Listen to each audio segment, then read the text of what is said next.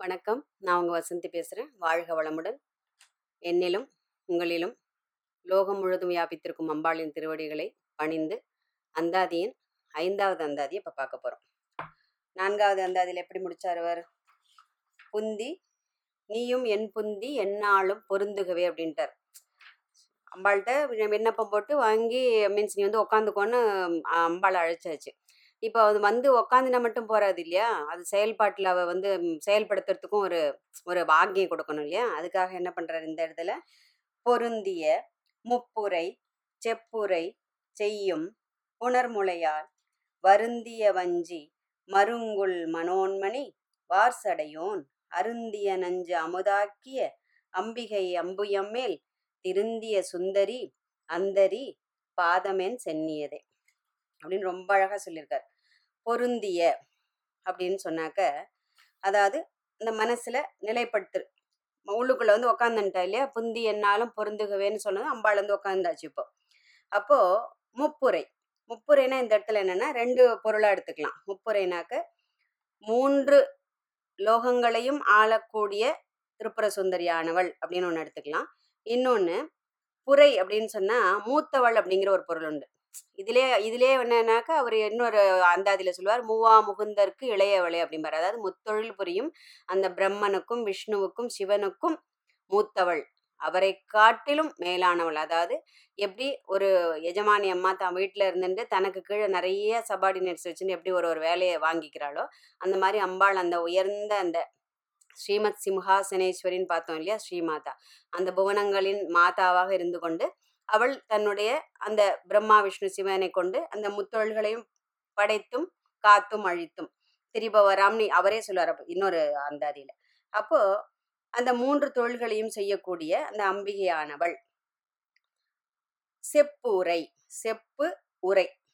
அதாவது செப்பு கலசங்கள் போல் போல அம்பாளின் திருவடிகள் சாரி செப்பு கலசங்கள் போல அம்பாளின் ஸ்தனங்கள் அப்படின்னு இந்த இடத்துல சொல்றாரு. அதாவது அம்பாளை பார்த்து ஒரு ஒரு அங்கங்களா அப்படியே ஒரு வியந்து வியந்து அனுபவிக்கிறார். அப்படியே என்ன சொல்லுவோம்? பாதாதி கேசம் வந்து ஆண் தெய்வங்களுக்கு.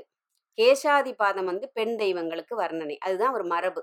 அப்போ அந்த கேசத்துலேருந்து ஆரம்பிச்சு ஒன்று ஒன்றா ஒரு அப்படியே அன்னொன்னா பார்த்துட்டு வரும்போது ஆனால் என்னடா அது ஒரு அம்பாளோட ஸ்தனங்களை பற்றி ஒரு கவிஞர் எழுதுறாரேன்னு நம்ம வந்து தப்பான எண்ணத்தில் பார்க்குறேன்னா ஏன்னா அவர் வந்து அம்பாள் வந்து தன்னோட தாய்.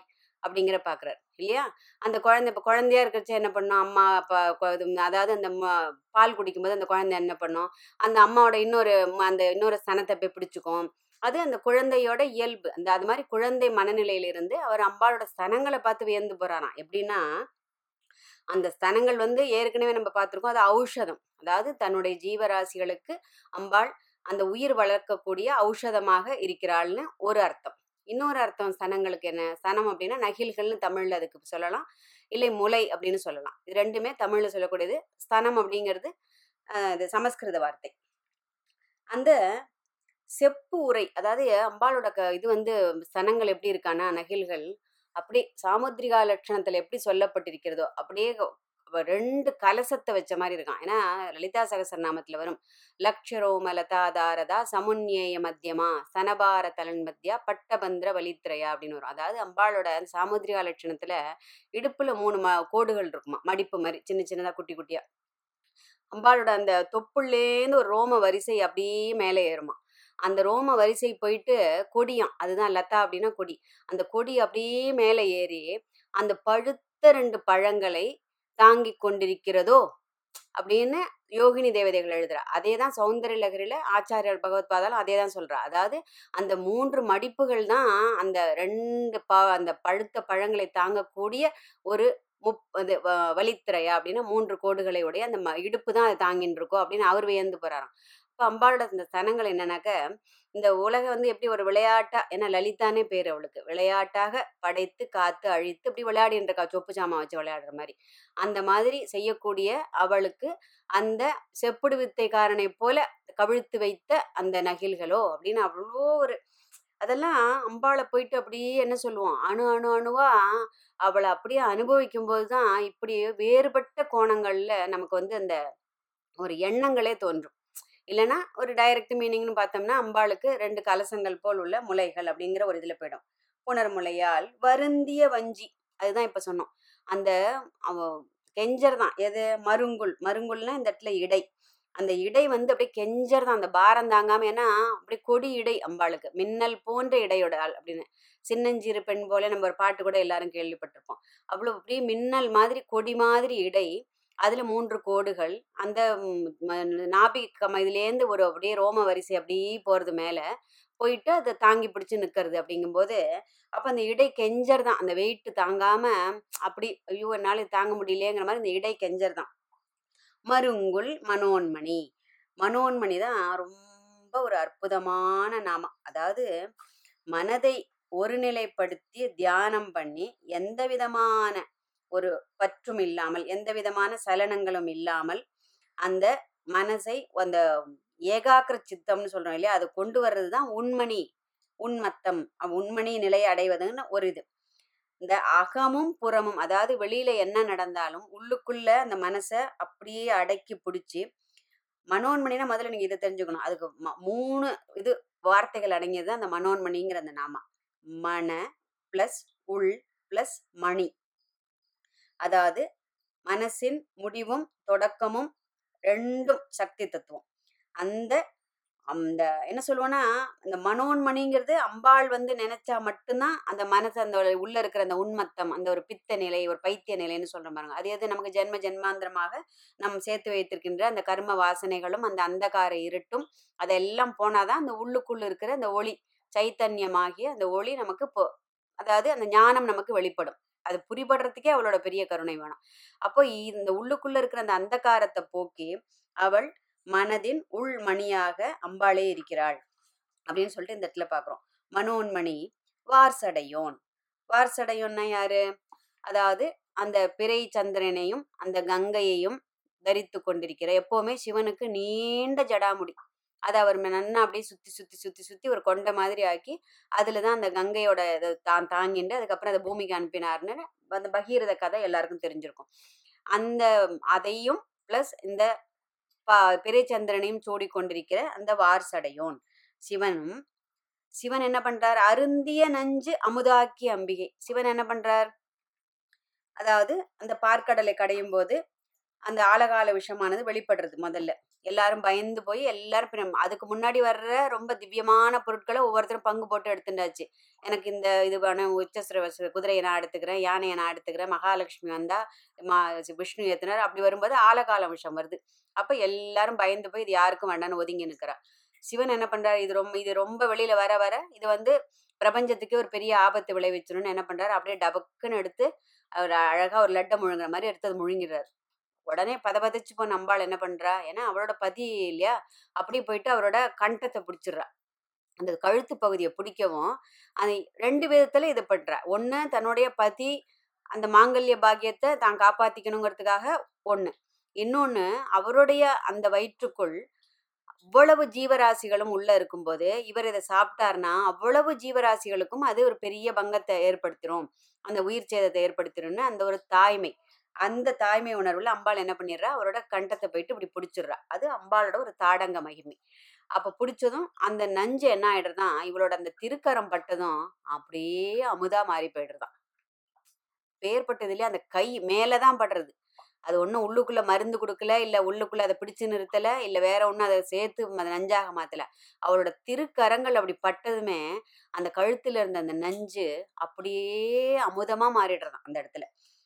அப்போ அந்த அவளோட அந்த மங்கள அந்த திருக்கரங்கள் பட்டதும் எப்பேற்பட்ட கெட்ட வஸ்துனாலும் அப்படி அந்த க்ஷண நேரத்துல அது எவ்வளவு ஒரு மங்களமான பொருளாக மாறிடுறது. அப்போ அருந்திய நஞ்சு அமுதாக்கிய அம்பிகை. தன்னுடைய பதிதேவனை காப்பாத்துறதுக்கும் ஜீவராசிகளை ரட்சணம் பண்றதுக்கும் அம்பாள் வந்து அவரை பிடிச்சதுனாலதான் அவர் கழுத்து நீல நிறமாக ஆனதால் அவருக்கு நீலகண்டன் அப்படிங்கிற ஒரு பேர் இருக்குங்கிறது எல்லாருக்கும் தெரியும். அருந்திய நஞ்சு அமுதாக்கிய அம்பிகை அம்புயம் மேல். அம்புயம்னா என்ன? தாமரை. தாமரைக்கு இந்த இடத்துல? இன்னும் ரெண்டு மூணு நிறைய பேர்கள் வரும். நமக்கு தெரியறதுக்காக தாமரை பங்கஜம் அம்புஜம் அம்பு இது எல்லாமே பத்மம் இதெல்லாம் தாமரைக்கு நிறைய பெயர்கள் வரணும்னா நம்ம வரும்போதெல்லாம் அப்படி ஒன்று ஒன்றா பார்க்கலாம்.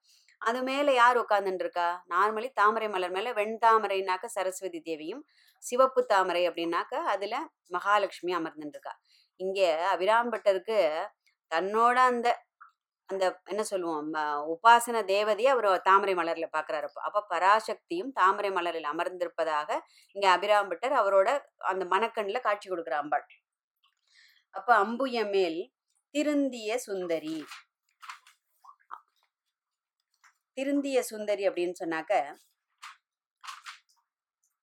அம்பாள் வந்து அப்பேற்பட்ட ஒரு என்ன சொல்லுவோம் மூன்று லோகங்களுக்கும் ஒரு பேரழகியான அந்த திரிபுர சுந்தரி அப்படின்னு வச்சுக்கலாம் ஒண்ணு. இன்னொன்னு அந்த சுந்தரமான அந்த வடிவழகை கொடுக்கக்கூடிய அந்த அம்பிகையானவள் அந்தரி. அந்தரினாக்க அவள் அந்தரத்தில் இருப்பவள் அப்படின்னு ஒரு பொருள் ஒன்று சொல்லலாம். இன்னொன்று அந்த பராகாச வடிவினல். அம்பிகை வந்து பராகாசம் அதாவது அந்த ஆகாயத்தில் வசிப்பவள். அதுனா பராகாஷா அப்படின்னு சொல்லிட்டு தகர ஆகாச ரூபினின்னு ஒரு நாமா வரும். லலிதா லலிதா சகசரநாமத்துல பராகாஷான்னு ஒரு நாமா வரும். அப்பேற்பட்ட ஒரு பராகாசத்தில் வசிப்பவளான அந்த சுந்தரி அந்தரி அந்தரி பாதம் என் சென்னியதே அப்படிங்கிறார். அதாவது என்ன பண்றாரு இந்த இடத்துல? அந்த அம்பாளோட அந்த திருவடிகளானது என்னுடைய தலையின் மேல் பதிய பதிய வேண்டும் அப்படின்னு சொல்லிட்டு ஒரு ஒரு அவர் அப்ளிகேஷனாக இதெல்லாம் ஏன்னா அம்பாள் கிட்ட அவர் வந்து எல்லாமே அந்த ஒரு பாவனையா தான் கேட்பார். எதுவுமே இதை கொடு அதை கொடு அப்படின்னு சொல்லிட்டு போய் மிரட்டி வாங்குற மாதிரிலாம் மிரட்டு அவளோட அந்த ஒரு லீலா வினோதங்கள் அவளோ அவ செய்த அந்த மகிமைகள் எல்லாத்தையும் சொல்லி சொல்லி சொல்லி அவளை மா மாத்திரம் சொன்னாமல் அவளோட பதிதேவுக்கு என்னென்ன பெருமைகள் இருக்கோ அதையும் சேர்த்து சேர்த்து ஏன்னா சிவசக்தி ஐக்கிய சொரூபினியா தான் அவர் பார்க்குறாரு சிவன் வேறு அம்பாள் வேறு அப்படிங்கிற அந்த ஒரு பேதத்திலே அவர் பார்க்கறது கிடையாது. அதனால என்ன பண்ணுறார் ரெண்டு பேரையும் ஒன்றா தான் எல்லா ஸ்லோகத்திலையும் கொண்டு வர்றதுனால இந்த இடத்துல அந்த அந்தரி பாதம் என் சென்னியதே என்னது? அந்த பாதமானது என் தலைமேல் வைத்து என்னையும் அருளை செய்யட்டுமே அப்படிங்கிறார். ஏன்னா அப்பேற்பட்ட நெஞ்சையே நீ அமுதாக மாற்றும் போது அந்த உன்னோட அந்த தாமரை திருவடிகள் வந்து எம்மேல என்னோட தலைமையில வைத்து என்னையும் மங்களமுடன் வாழ வைப்பாய் அப்படின்னு அபிராம்பட்டர் ஒரு உன்னதமான பிரார்த்தனையோட இது முடிக்கிறார். இதை படிக்கிற நம்மளும் கேட்கிற நம்மளும் அதே போல நமக்கும் நம்முடைய மன கிளேசங்களும் கவலைகளும் தீர்ந்து நம்முடைய கர்ம வினைகள் தீர்ந்து நம் மனதையும் அம்பாள் அவளுடைய திருவடிகளை வைத்து மங்களமாக்கட்டும் என்று உங்களுக்கு அனைவருக்காகவும் பிரார்த்தித்து கொண்டு இதை இதோட முடிச்சுக்கிறேன். அடுத்து இது நம்ம பார்க்க போறது முக்கரண வழிபாடு. அடுத்த இது நம்ம பார்க்குறோம். மூன்று கரணத்தினால் எப்படி வழிபாடு பண்றாரு அப்படின்னு சொல்லிட்டு அடுத்த வந்து அதை பார்க்க போறோம். வாழ்க வளமுடன்.